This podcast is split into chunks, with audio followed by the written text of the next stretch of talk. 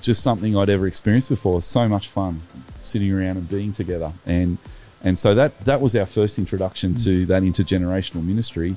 That um, people were a family in that context, and we got thinking about our context in the cities and asked the question. You know, the Bible says that we are a family, that that God is our Father, and that we're reconciled to Him through Christ, and that we are brothers and sisters, and we are reconciled to each other through Christ. But we saw Aboriginal brothers and sisters in their church living that out, and we, I suppose, learn how to do that too.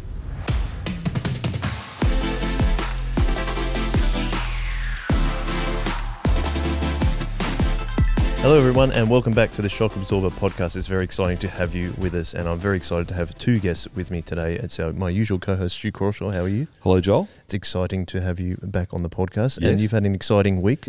Yes. Submitted a PhD. Not quite. No, just a paper. Just a paper. Yeah, I like that though. I, I like the sound of you submitted a PhD. yeah.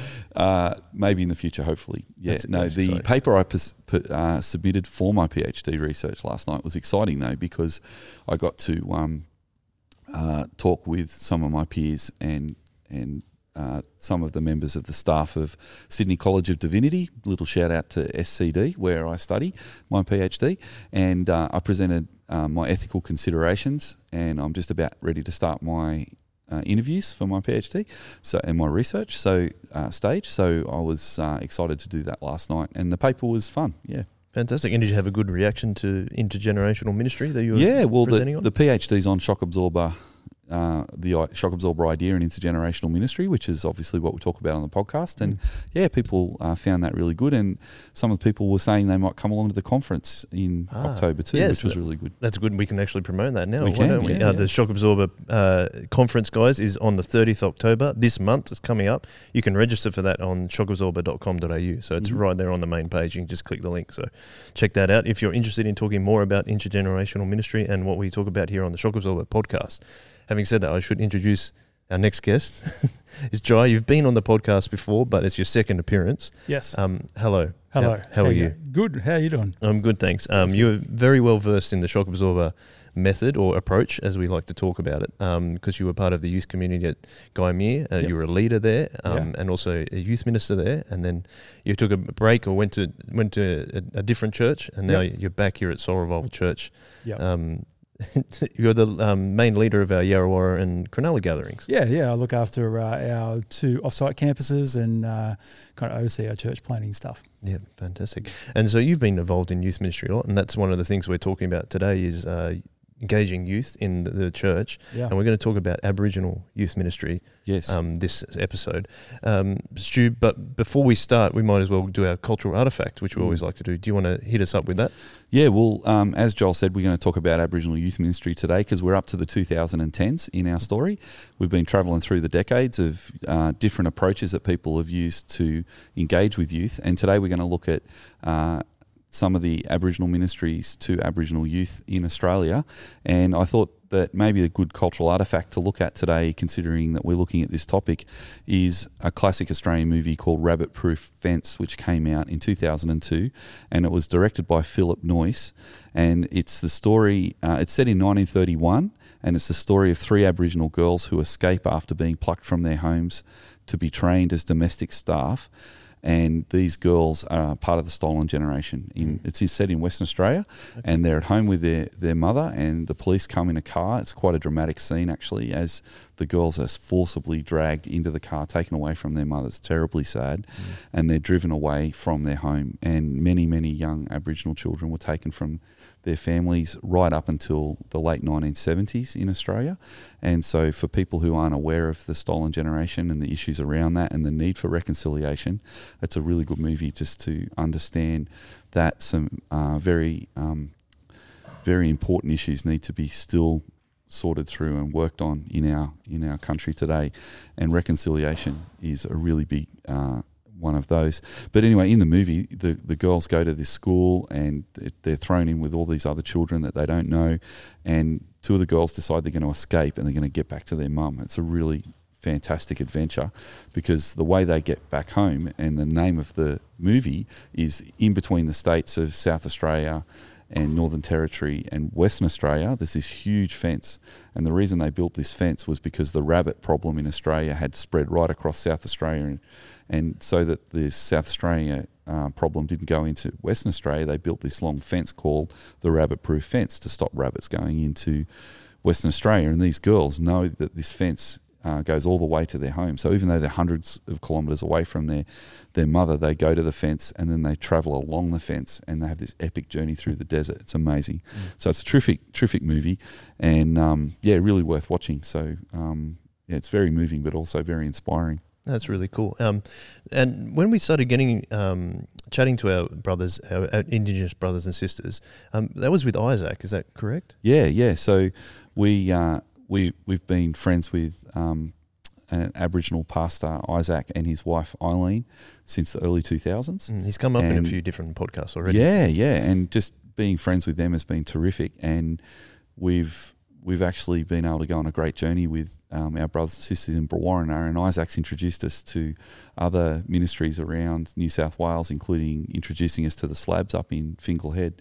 And today we're actually going to look at some of the ministries that Isaac and his family have started in Brewarrina out in Western New South Wales, and also some of the youth ministry that the Slabbs have started up in Fingal Head during the 2010s. Yeah, yeah fantastic. So, um, Jai, I don't know, do you remember the first time that um, you met up with Isaac? Uh, yeah, I remember the first time I met up with Isaac, but I guess the um, the it all kind of started when Fee uh, Francesconi was um, the uh, scripture teacher at Gymea High. Mm. And Douglas, uh, one of uh, Isaac's uh, boys, uh, was I can't remember what year at school he was in, but uh, Fee had him for scripture. I think we are in year seven, year eight, somewhere around there. And and and Dougie brought in a Bible, and um, and Fee got chatting with him, and, and Doug said, "Oh, do you want to do you want to chat to my my dad?" Uh, to my parents, and uh, and Fee thought that would be a great idea. Uh, called up Stu, and then I think you guys got Went in around contact. that afternoon. Yeah, yeah, yeah, because yeah. they were house parents at uh, Kirinari up the yep. up the road, which is an Aboriginal hostel in yeah. Sylvania in the Sutherland Shire. Yeah, yeah, and then you guys went over and yeah, we hung out. So uh, Fiona was a youth minister at Gymea Anglican Church with Jai and I, and she was teaching scripture at Gymea, like Jai was saying. And basically after school, she just rang and said, oh, I just met this really cool kid. And uh, the thing that was different about Doug is that he brought a Bible along to scripture, and she wasn't used to kids at Gymea High bringing Bibles. Yeah, yeah. I, I, think she taught you too, Joel, didn't she? Yep, she did. Did you ever bring a Bible to scripture, Joel? Uh, nope. Yeah, no.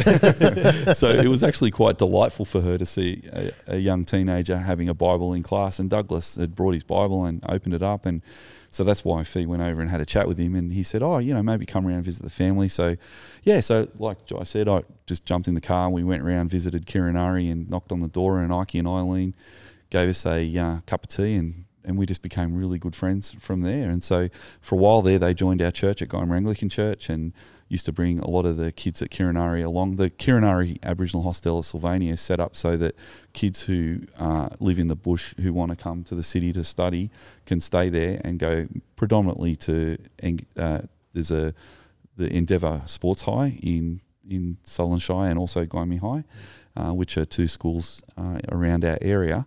For those that aren't from around the area here, but we're in southern Sydney anyway, so the city life for Ike and Eileen wasn't exactly ideal. They right. they really missed home, so eventually they moved back to Brewarrina.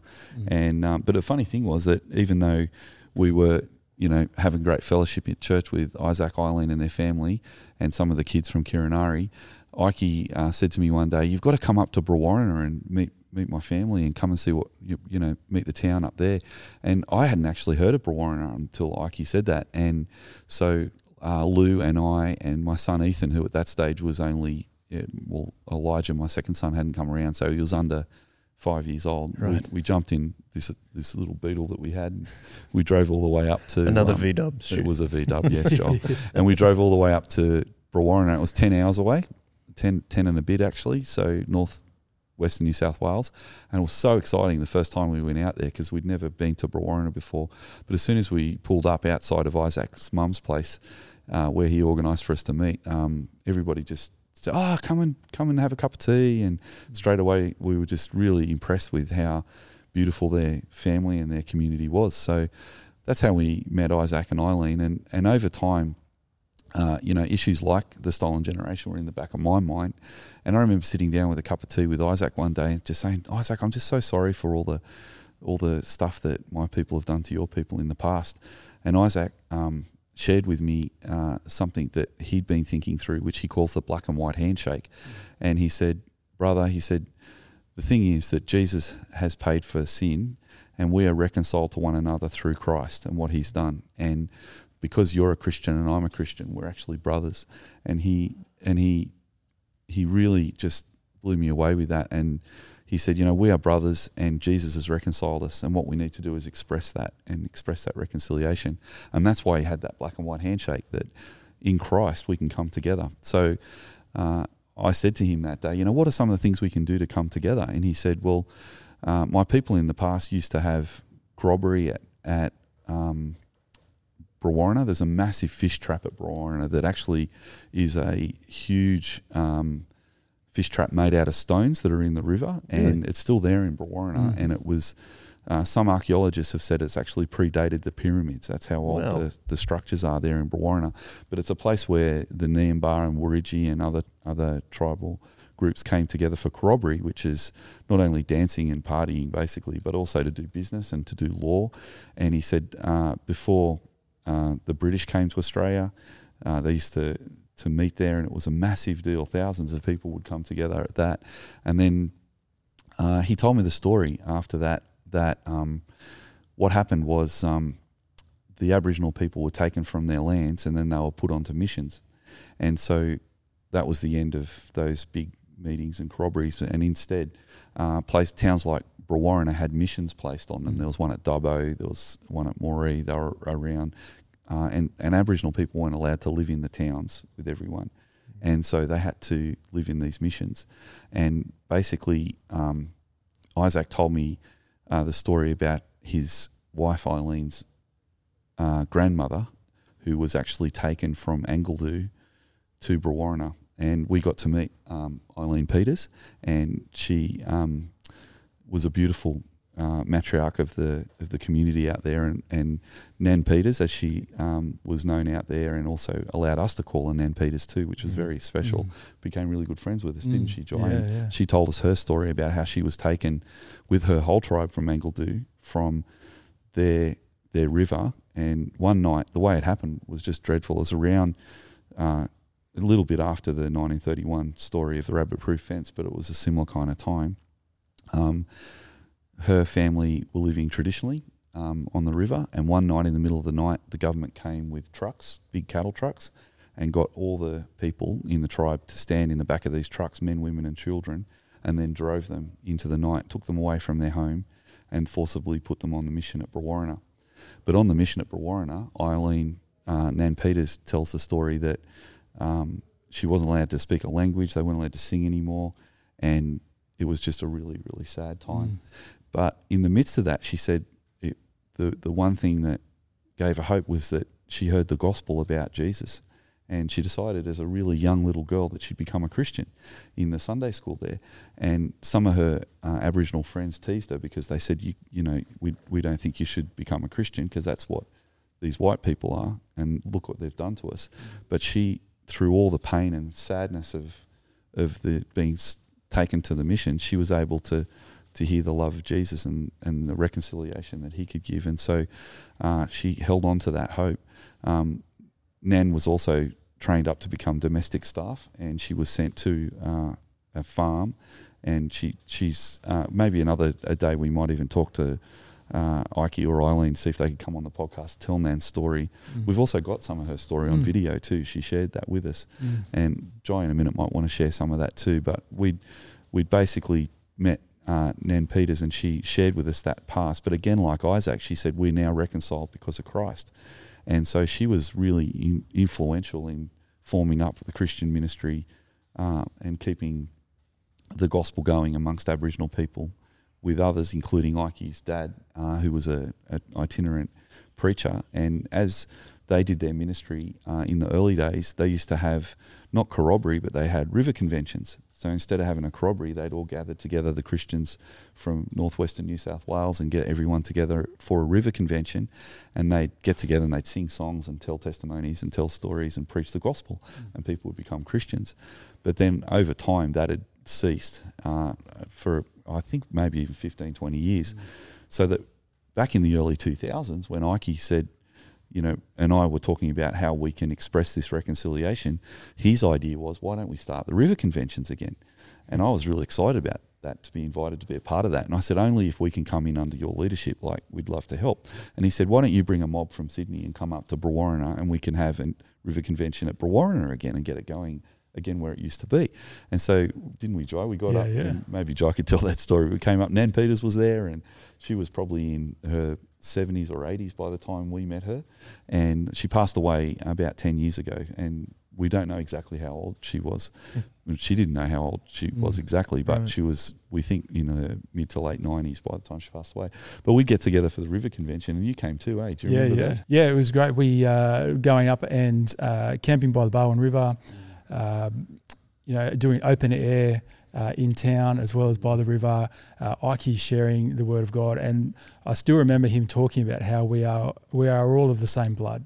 We're washed mm. by the same blood of Christ, mm. uh, and that was uh, that, that, it was it was amazing to hear that, and um, really uh, it was it impacted me greatly. Um, and just the, the relationships and the way that they they opened their community to us and welcomed us in was it was amazing. And it was it was all about being friends with one another um, and being friends in Christ. That was what we had in common and it was amazing. It was really cool. Yeah. And that was cool hey because we used to talk about friendship visits. We'd go up on a friendship visit mm. and that that first river convention worked so well on that long weekend at easter that ike started river conventions all over New South Wales again, like they used to in Collarenebri, in Dubbo, in uh, Gilgandra, mm. uh, all over the place. So every long weekend during the year, uh, we'd we'd go up. To, I, was going up five times a year. Jai was coming up pretty often yeah. as well, and it was just so much fun to, yeah. to oh. spend a holiday up in, on a river convention. Yeah, and even at, one point, Ike said, "Hey, you guys should run one," and we did one down at uh, Bundeena. I remember one year that you know it was just yeah, it was, it was, it was, it was really cool. How many yeah. do you reckon you've been to? Oh, I don't know. Lots and lots and lots. Yeah, I don't know. Yeah. It's heaps. But but one of the funny things about that comment and Jai's comment about the um the, the river convention down in Sydney is we did it down on the, the Hacking River down at Bundeena, as Jai said. But it was on Australia Day. Yeah. And it was really funny because there was all these people walking around with Australian flags on and Yahooing and stuff and and and they were just walking past us and then they'd stop because we had this massive big uh, poster. I think yeah, you yeah. got printed actually, yeah, yeah, with, yeah. with the black and white handshake on it, and oh. they just sort of like, and it was really interesting because here, you know, in Australia Day is still quite a um, a big issue. It's mm. contentious mm. today, but in the midst of this contentious issue, where some people were on that day, uh, you know, demonstrating a, a, about changing the date of Australia Day uh, for very good reasons, but also people who were just celebrating Australia Day. Here we were sharing around the, the gospel and being together around Jesus. And I think in the River Convention there was about two or three hundred people who'd mm. come from all over New South Wales to come down to Sydney. So here we were, white, white and uh, and Aboriginal Australians together uh, in in the name of Jesus on that day. So I thought that was really beautiful. Uh, um, should we just explain to the listeners and, and viewers uh, what what usually happens at a river convention? Yeah, well, Jai, you mentioned the open air. I think yeah. one of the funny Anything parts. everything. Yeah, like uh, we, we're from the city, so in the city we're used to church that's very structured and short, and so we're used to going to church and most of us probably consume church really like we sit there we sing some songs and pray but we don't get up the front but the great thing about a river convention and an open air they call it is instead of doing all the gatherings inside they take at least one of them out into the park and set up a big PA. And Isaac basically sets up this really loud speaker system. And even though some most of the people are in their houses, some people come out and have a listen. But he just then like has this terrific. Uh, he, they sing song Christian songs and sing hymns and and people get up and tell testimony. So the Christians who are sitting in the park, um, Ike will be on the speaker and he'll like I remember the first one at Brewarrina, it was all dark and the houses were all there, and there's only a few people in the park. You know, a few people had come, but Ike stood really confident at the mic and said, "Come on, my brothers and sisters, we come to tell you about how much Jesus loves you." And he, he was literally like preaching to people in their houses. yeah. And I, I reckon there were people like getting a cup of tea and sitting on the Oh, we better come out. next to the window. No, I think they actually just sat in their houses and listened. Oh, it was really? really cool. Some model. people came out and maybe did. onto their front porch or something. yeah, but yeah, And some people came to the park. But then what was really fun was, you know, this group from Sydney and the, the first river convention, we had about 60 of us came up to Brewarrina and he'd get people up one by one. He'd say, oh, brother Jai, come up and share. And you'd be like, And, and you, But he just not- call, he doesn't doesn't he just call on people? yeah, Yeah, he doesn't yeah. give No- you any no- warning. He just says, No warning. and then he'll say to someone, "Do you got a song for us?" And and then Nan Peters would get up and sing this Oh. beautiful song, "Shall We Gather at the River," Yeah. or or one of the other beautiful songs that she'd sing. she'd sing that at Um, almost every convention. Oh, just was- all the songs she sang were beautiful, and um, so everyone. It wasn't about how good you were and how professional it was. It was just about sharing, you Mm. sharing, and you, and you might not have much to share, but it was actually lovely to listen to different people saying what Jesus means to them, and then he'd give a talk. So to go for hours, like two or three hours, and it was beautiful. And then afterwards, we'd all go around someone's house and have a big feed, and Mm. there'd be curries, and there'd be, you know, laughter and There'd be kids running around. kids running and- everywhere. And I think we've said on earlier podcasts, they were actually the times where a penny dropped for us went, oh, we have meals at Soul Revival Youth Community, but imagine if church was having a meal. And so the fact that we do church like we do at Soul Revival is is basically because we've been influenced by those open airs and those river conventions. Yeah. It's a very different way of doing church. Very it? different, Like, yeah. yeah. and a good way to learn. Like it can be done differently. Yeah, too, which is exactly. cool. Yeah. Um, we talked about we're actually going to talk about the, the some, a few different youth ministries in the 2010s with our Aboriginal brothers and sisters. Um, how did they develop, and, and how did um, our relationship with Isaac develop over that time? Well, a, as we said, hey, uh, Kirinari was kind of like Isaac, um, you know, doing doing ministry to young people, even though it was a secular uh, uh, place that he was in. He was. I we've talked earlier in earlier podcasts about Chap Clark's missional approach, where we go to outside the bounds of the church to the community, and and um, we also talked last week about parachurch ministry and chaplaincy, where uh, it's it's uh, about coming in alongside people. We've also talked about Andrew Root saying that uh, concept of place sharing, where as Christians we need to be in the same place where uh, non-Christian youth are, and I think all of those theoretical constructs explain really well what what Isaac would, was doing uh, with the Kirinari. So he, he wouldn't be doing the open airs and preaching at the Kirinari. He did ask the kids if they wanted to come along to the youth group at Gymea Anglican and come along to church, and some did, some didn't. But he was just, yeah, he was just there for them and, caring for them and encouraging them. But then when it came back to um, what, what we were seeing from about 2005 on, Haggai, was Mm. it was very intergenerational in those early days. So the Yeah. way they did youth ministry was as a family. Have you got any Yeah. thoughts on that, Jai, about what you observed in, in those times? Yeah, yeah. It was definitely um, ministry wasn't. Well, there was this ministry and this ministry. It was just ministry. It was just one whole thing. Like And- all of life, kind of. Yeah, thing? it was an all of life thing. Um, I've got- I can't help but think of every time I think of all of life, the Ted Lasso thing and the guy talking about football is all, all of life. Football is life. Yeah. I For- that- For those of you that don't know, that's an Apple TV Yeah, show. It's sorry. very funny. Um, but yeah, but but ministry was an all encompassing thing. It was it wasn't uh, in certain compartments. It was just a we do ministry together and we share our, our faith and what we're learning and we share the gospel with everybody. Um, and it was it was for me I, at, at that point I actually hadn't been a Christian for super long, and so it was very uh, eye opening for me to see uh, sharing faith and doing ministry in a, in a way uh, like this because it wasn't wasn't always how church did it. Um, and so yeah, so it was really fascinating, and I had had wonderful conversations with Ike because after Kirinari, uh, they moved into a place um, just down the road uh, from there um, because one of their kids was playing for Cronulla Sharks. Yep. Um, and I would, would just. You, it was wonderful because, like they said, don't call, just turn up. And so I would just Mm. turn up and have a cuppa, and Ike would share, and it would just be, it was just he, he, I really learn a lot from him, um, and I still do, uh, about ministry and what it is to be a Christian, and um, and yeah, looking at ministry as a whole, and not seeing it in sections was, was one of those things. Yeah, Did, did that shape you as a leader in, in your ministry as well? yeah, I think so. I think I think um, it, for me, it made me made me think. Okay, well, what whatever um, you know, at the time I was doing youth ministry and had leaders who were at university and things like that. I wasn't just focusing about what they were doing at uni or outside of uni. It was what's happening for them and their family and, and how how is their life impacted by the gospel and sharing the gospel. Um, and then the kids that we were leading too, you know, thinking about how do we uh, help them and engage their parents as well and all those sorts of things. So yeah, it helped to, to look much wider than um, just what was in front of me, I guess. Are you, uh, that, that's interesting. Are you usually happy, guys, to have someone just drop in at your house and start chatting?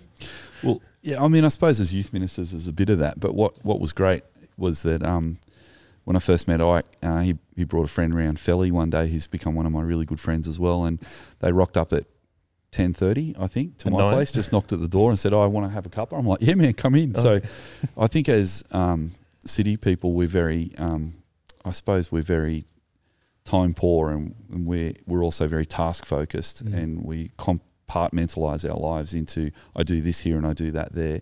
But yeah, as Jai was saying, community out in Brewarrina is a lot more relational, less task focused, Mm. and it's not time poor. And so people who live in a town where the daily temperatures during the day can quite regularly go over 40 degrees. It's not a heaps pleasant thing to go around to someone's house during the day. So I think, yeah, people hang out and, and talk late into the night. They call it yarning, have, have yarning. And so, yeah, I've had regular chats around a fire or just around a cup of tea that can go to one in the morning or Mm. whatever. And, and that taught me to slow down and care for people. I think Mm. more some of the chats we had with Nan Peters, uh, you know, after the river conventions, we'd go back to someone's house for dinner. But even after that, we'd sit around talking, all- you know, all night, like Mm. late into the night. So, you know, listening to her stories took time, and it was good to listen. But um, a couple of weeks ago, when we had uh, Dave Lovell from Christian Surfers on the podcast, he said that one of the things Brett was really keen for is to come alongside people. Uh, I suppose that is what was happening with us, with our Aboriginal brothers and sisters too. We're coming alongside each other, Mm. but actually more than that, we're probably coming underneath their leadership and trying to learn from them and Yeah. wanting to learn about how to reconnect the generations, how to reconnect with people and be less focused on time and less focused on tasks Mm. and more focused on people. So if the services went for two or three hours, that was actually not a big deal on the River Convention. So, Mm. but yeah, watching the youth ministry aspect of that was really fascinating because I remember one day um, uh, Ethan, my son, was only six and he was playing uh, rugby league with the kids and and they were all throwing the ball around and and Ethan wasn't used to rugby league and so he played soccer and he was only little anyway. But Yeah. anyway, he got he got a, a, a bit of a you know a tackle and got tackled onto the ground by some of the boys as it was just part of the game. And I remember Felly saying coming over and saying you're you're you're right nephew to Mm. Ethan, and Ethan's like looked up at him. He said, he said oh, "I'm okay, Uncle Phil. I've just got a scratch on my arm." And then and Philly just really gently said to the other kids, he said, "Just remember, Ethan comes from the city, but he's your cuz." And so then they were all saying, "Yeah, sorry, cuz, sorry, didn't Mm. mean to hit you." They didn't, you know, mean to put him down hard. It was just Ethan wasn't used to it. So after that, I watched how they sort of went, "Oh yeah, he does. He plays." He plays the round ball game, not the rugby league. So we're going to have to help him to learn how to play this a bit better.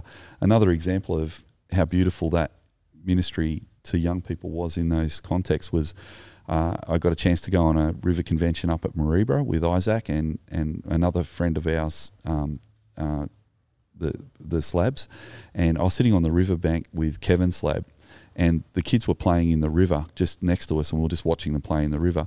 And um, Ethan was in amongst all all the uh, kids from this top end community, and it, he was just playing, and they were all just kids. You know, it didn't matter what color skin they had or, or whatever; they were all just playing. But then, as we were sitting on the river, we noticed that there was a snake swimming across the river towards me and Kevin. And I said, "Oh, Kev, is that a snake?" He's like, "Yeah." And I'm like, all right. Um, and I'm looking at the kids and I'm looking at the snake and it's coming straight for us. And I said, is that a brown snake? And he goes, nah, it's a taipan. I'm like, oh, that's even worse than a brown snake. And he's just really loving this moment while I'm starting to freak out. And he, I said, well, what are we going to do? He goes, oh, it'll be all right. Anyway, the snake comes over and as soon as its head hit the side of the riverbank, in one movement, Kevin stands up, gets a stick, whacks the snake on the head, kills it in one blow, and then tosses the snake into the kids who were swimming in the river in the middle, and all the kids are screaming, yelling, and coming out of the water. So I wanted, I suppose, I wanted to tell that story because just so many laughs in amongst all of that. It wasn't like just something I'd ever experienced before. It was so much fun sitting around and being together. And and so that that was our first introduction to that intergenerational ministry. That um, people were a family in that context, and we got thinking about our context in the cities and asked the question. You know, the Bible says that we are a family, that that God is our Father, and that we're reconciled to Him through Christ, and that we are brothers and sisters, and we are reconciled to each other through Christ. But we saw Aboriginal brothers and sisters in their church living that out, and we, I suppose, learn how to do that too. That's really cool in helping to understand the early days about how the ministry started to develop and our relationship with those guys. It's just a really familial vibe. I really liked hearing those stories. Um, we got a little bit sidetracked, though, but uh, what about the, the youth, ministry, youth ministries that developed uh, throughout the 2010s? Yeah, so out of the river conventions, I think there was um, a lot of really good things happen. Um, one of the river conventions that used to take place uh, at Easter 2 was up at Fingal Head, and that was more of a beach community than the river community out in northwestern New South Wales. And I suppose during the 2000s, they started uh, a youth ministry to um, Indigenous kids in the Fingal Head community. Uh, Joel Slabb and, and Kyle Slabb and some of the other uh, members of the family started that youth group there. And then it, by 2010s, um, Isaac had actually, as we said, moved back to Brewarrina, and he actually worked with a group called Hands and Feet to buy a shopfront. and we've also got a bit involved with helping to get that set up. And so, both uh, in Brewarrina and in Fingal Head, some really exciting th- new things were happening. So in um, Brewarrina, Isaac had one of the other things that Isaac did was he was also a chaplain in the jails, and so one of his passions was to help young Indigenous. Uh, kids avoid avoid uh, jail time, and there's um, really high incarceration rates amongst Aboriginal people in Australia, which is a terribly sad story and something that is really needing a great deal of attention. And Isaac thought he wanted to do something about that, so he started something called the Josiah Healing Centre, and the idea was to take young people from the town of Brewarrina and go camping with them. Uh, together with the youth leaders and uh, go camping on the riverbank and to sit around a fire and just tell their stories and heal through telling stories. And then he'd tell the story of Jesus as well and sh- share how that story means so much to him. So that was a really exciting new development.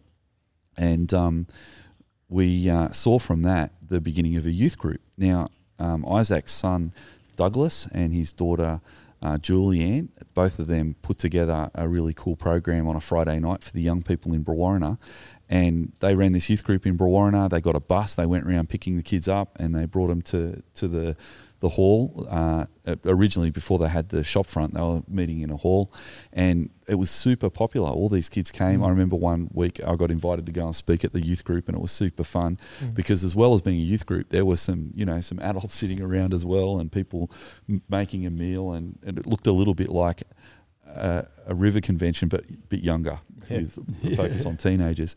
But the really cool thing about that was that um, there was about 70 kids going to that youth group, and that, that was a pretty high proportion of the high school in Brewarrina. So there was a really big impact on the community of these kids coming to this youth group.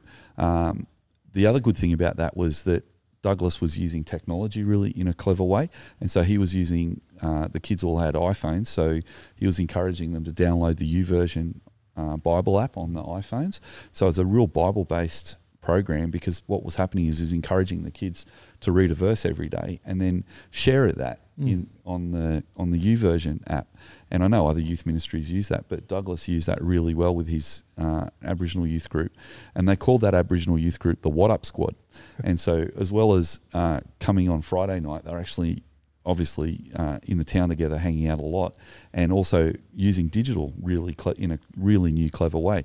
So again, we learn a new thing, and we started encouraging our youth leaders to do what Douglas was doing with the YouVersion app, and getting our youth leaders to also be interacting uh, with YouVersion with the kids. So yeah, that was what was going on at Brewarrina in the 2010s with Douglas and and Julianne. Mm. Did you get to experience any of that joy yourself? No, I, at, at, that point I was uh, further down the coast, so I didn't yep. uh, I get to do uh, many trips during that time up to to Bree, um, but heard lots of stories like that one and and, uh, and other ones um, from Stu and from Mikey and from other people who went up.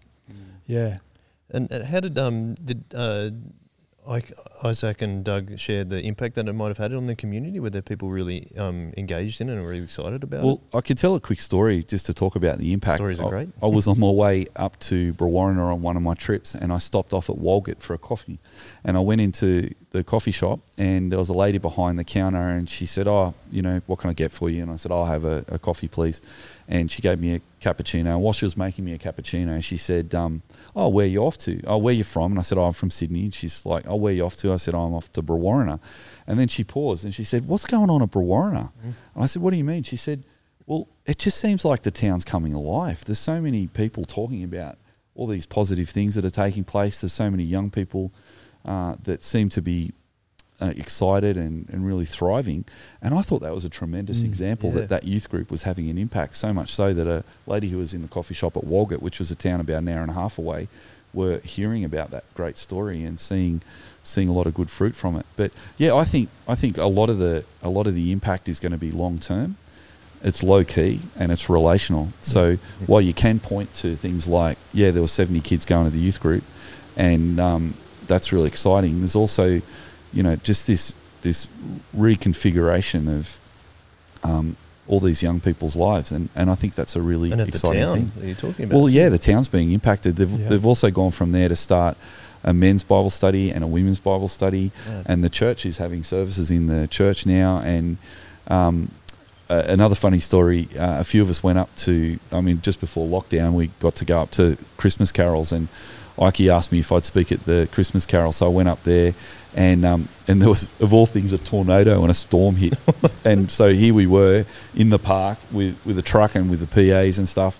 There's about hundred people in this particular one, and this big tornado came, and it was like a whirly whirly, a big sandstorm coming coming over the top, and there was there was like sparks coming off the wires, and everyone ran, and the wind blew, and it was and it was really funny because my son Elijah, who's um, 16 at the time, they asked him if he'd be Santa Claus, so he was in the police station dressed up as Santa Claus, and um, he's the skinniest Santa Claus I'd ever seen. it's very funny. But anyway, the stab, the sandstorm hit, and poor Elijah was going to come with the police, and Elijah were going to come bring all these presents for the kids. Uh, Douglas had organised because Douglas was a police liaison officer, and Doug worked with the police, and they decided they'd get all these toys for the kids and bring them. So obviously, Elijah and the police are waiting for the big reveal of Santa Claus coming to this big carol service, and the storm hit. I remember my mate Jason Bakuya was cooking sausages on the barbecue when the storm just hit, and literally sausages were being blown off the barbecue. Wow, that's a strong win. Yeah, And yeah. he's still turning. Yeah, yeah. And some of our listeners might have heard of Budjerah. He's um, one of the Slabbs from Fingal Head, and he was he's now got um, uh, a growing music career. He's on Triple J and Mhm. Yeah. releasing albums. But anyway, he was on stage playing a song as the storm hit, and I remember Budge going, "Oh, I think we might finish there because um, there's a bit of a wind coming." And as he said it, the drum kit flew off the stage. So it was very funny. So we're all running for cover, and I said to some people, "We should go, we should go and get Elijah. He's in the police station. He doesn't know what's going on." So I drove to the police station in the wind, and it was all crazy. There was tele, tele uh, you know, the the wires Electric- were coming down, wires. electrical Yeah. wires were sparking and stuff Yeah. lights going off, and I ran into the police station, and the, and the two policemen, they were fairly young police officers, and Elijah, and, and um, there's Elijah dressed up as Santa Claus behind the police desk. It was the funniest thing. Looked like you'd been arrested. Yeah, well, no, it looked like he was on the counter being a policeman. It's like, oh, yes, how can I help you? I'm Santa Claus. And he's a 60 year old kid. Anyway, he's like looking at me blankly, and I'm like, oh, there's a storm. And the police go, oh, I suppose we should go out and check and see if everyone's all right. You guys will be all right in here, eh? And I'm like, yeah, no, I don't think we'll stay in the police station by ourselves. We might, we might head too. And he's like, yeah, fair enough.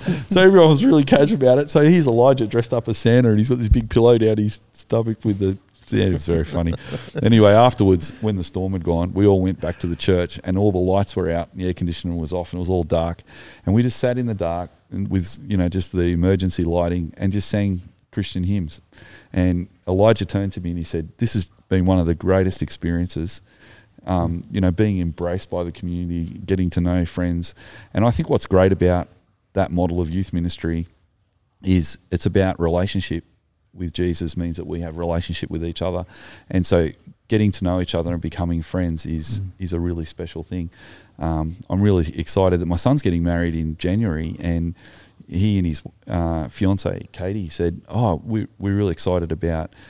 Uh, the wedding, blah blah, and they're getting all the invitations. And, and Ethan just said to me, "Oh, do you, do you reckon you could get Isaac and Eileen and Felly's address because I'd love to invite them to my wedding? Mm. And it was just yeah, sure. And rang Ike and got Felly and Ike's address and just the post office box and that and said so it's all it's all become in our family just uh, we're really connected with our brothers and sisters out west Mm. and and um, I think that re- yeah I think that relationship the reconciliation Ike and I talked about early in the 2000s Ike was right we are brothers and sisters and Mm. we are family that here's my son Ethan that was you know Felly was saying what's wrong nephew you know when he's Yeah. in the dirt now Felly will be Mm. at Ethan's wedding and it's a really beautiful Mm. long term story, which we'll continue to tell.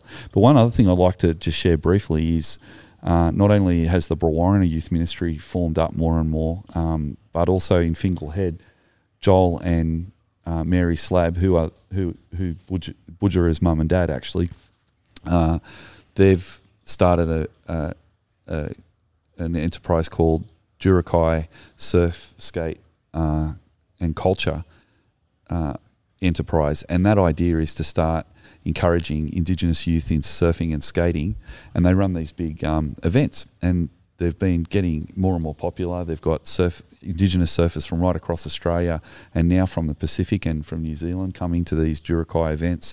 Uh, they got sponsorship by Air Asia for them, and that's another great example of uh, Aboriginal youth ministry that's now growing through the, the the 2010s. Obviously, it's been on hold through COVID, but Mary and Joel have again taken on that same, similar kind of Chap Clark missional approach that uh, Christian surfers have, Mm. but have focused in on Indigenous youth and Aboriginal youth, and that's also had a, a really big impact in up the coast. Um, our church has a caravan that, that Jai and I put Joy, together. you Hey, tow, tow it everywhere.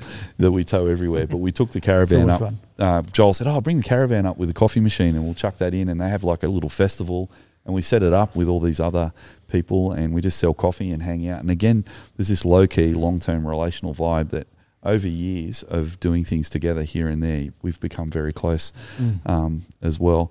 And Joel's brother Kyle taught me a terrific message about that that I wanted to share today, which is um, that in in the Budger, uh, sorry, in the Bundjalung culture, because um, the Slabbs are part of the Bunjalung uh, mob. In Bunjalung, uh, they have a word for the younger brother, and the younger brother is Bunarm. And the idea of the younger brother in their culture is that the Bunarm, the younger brother, needs to actually be strong for the older brother to help the older brother, and the older brother needs to be strong for the younger brother. And um, one day um, when Kyle taught me that, he said, "You know, that's kind of like us, bro." He said, "You you guys are kind of Bunarm to us. You know, we we were here first, so we're the older brother, but you're the younger brother, and we can actually." Have uh, a relationship with each other that is about being brothers. So I think I think that's the the, the kind of vibe we've learnt from the Aboriginal Youth Ministry. It's not about Mm. programs and events.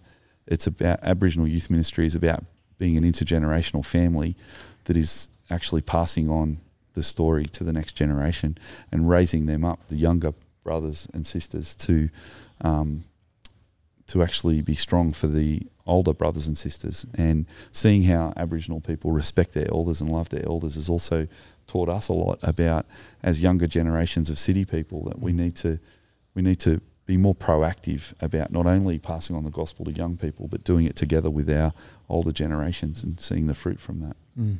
I think that's um, really cool. I, I was just gonna, you've, you've just done it there a little bit. I thought we could, as we always do at the end of every episode, to reflect on how this influences the shock absorber and how what we think about it. Jai, I was going to ask you, like, Mm. what what have you learnt from our, our long term and low key relationship with our brothers and sisters um, out west and up north um, in terms of doing intergenerational ministry? Yeah, um, I think I've learned the, that it's extremely important. Um, and, you know, as Stu mentioned, you know, where we live, we tend to, you know, uh, the young people tend to hang out with young people, families hang out with families, oldies hang out with oldies, that sort of thing. But um, what we, what we, you know, what our friends up at um, Warren and, and at Fingal and all around uh, ha- have shown us is that the, all generations are equally important for teaching and encouraging one another.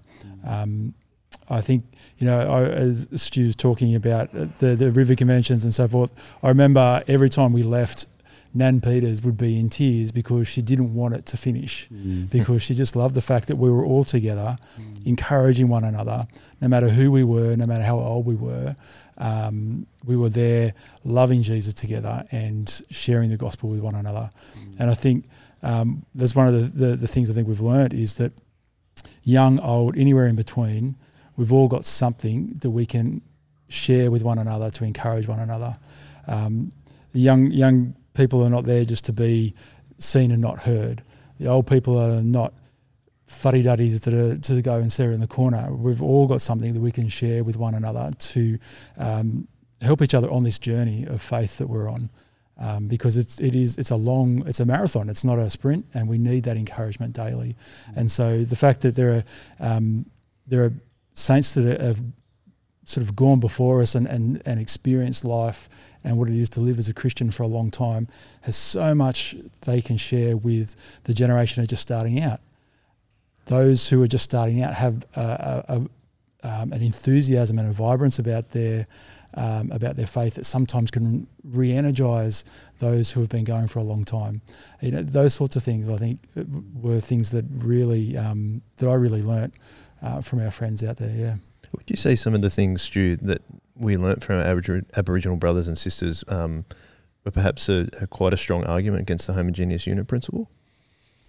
Yeah, well, I think I think the homogeneous unit principle is focusing on the idea that uh, our society is made up of different groups of people who are like each other, different homogeneous units. So in the Sutherland Shire, we've already talked about that there are surfers and that some people go on ministry to those people who are surfers. Uh, last week, Leonie talked about uh, chaplaincy, sports chaplaincy, how there's a, there's a sporting community within our Mm.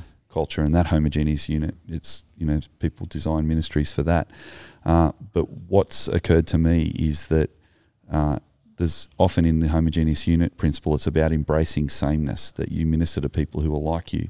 And I think what I learned from Nan Peters is that we, we, we come from completely different places. Um, I mean, I, I remember going to Nan's funeral and it was a very moving day because there was about 400 people and there was even representatives from the government that were there because Nan was the last um, person who remembered New South Wales before white people came.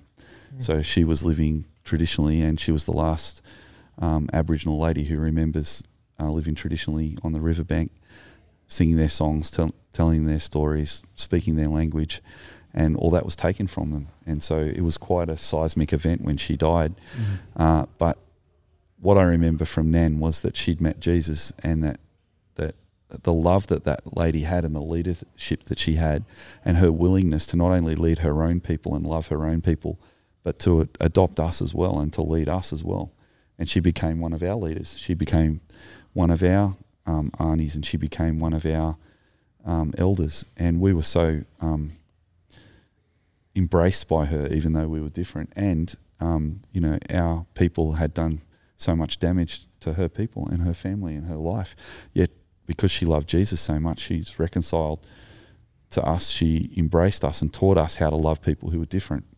And I think that's how I, I best suppose I can explain how I feel so excited about intergenerational ministry because it's about, yes, it's not a bad thing to embrace sameness, as we have had people on the podcast that do that really well. Mm. But I think it's exciting to embrace people who are different in the name of Jesus. And I think that brings glory to God because when people see Nan Peters and, and me sitting at a table in, in Dubbo at a river convention and have a giggle as they walk past these two friends having a good laugh and a, talking to each other, and they can see how, how unusual that is to see that. And I remember one day I was sitting on the riverbank with my brother Ike, and, and you know this big flock of black cockatoos flew over the top of us, and we both just looked at each other and just went, "How good is God that He's just given us the gift of those black cockatoos flying over the top?"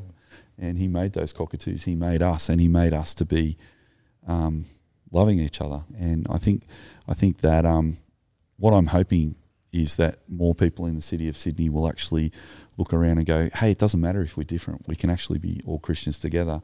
And in a world where everyone tends to hang out in homogeneous units, they might start asking, what is what is is it with these Christians? Because they're so they've got so many different um, groups coming together. What is it about them? And the answer is Jesus. Mm. Yeah. Mm. Sorry, I was just reflecting on that. It was a really, really cool way, I think, to wrap it up. Thanks very much, Stu. Thank you very much to Joe. I really appreciate your time and your reflections. So um, I really enjoyed this episode. So thank Yeah. you very much for all your stories. Um, Thanks for having me. Uh, guys, if you are listening, uh, you can um, get in touch with us in via our Discord, which will be the link in the show notes. You can also email me at joel at shockabsorber.com.au if you have any questions. Uh, the other thing to remind you is that the Shock Absorber conference is coming up at the end of this month on the 30th of October. You can register on the Shock Absorber website, which is just shockabsorber.com.au. Um, for now, but I think we're going to wrap it up. So thank you very much to these guys. Thank you for listening with a, and we'll finish with a One way. Bye.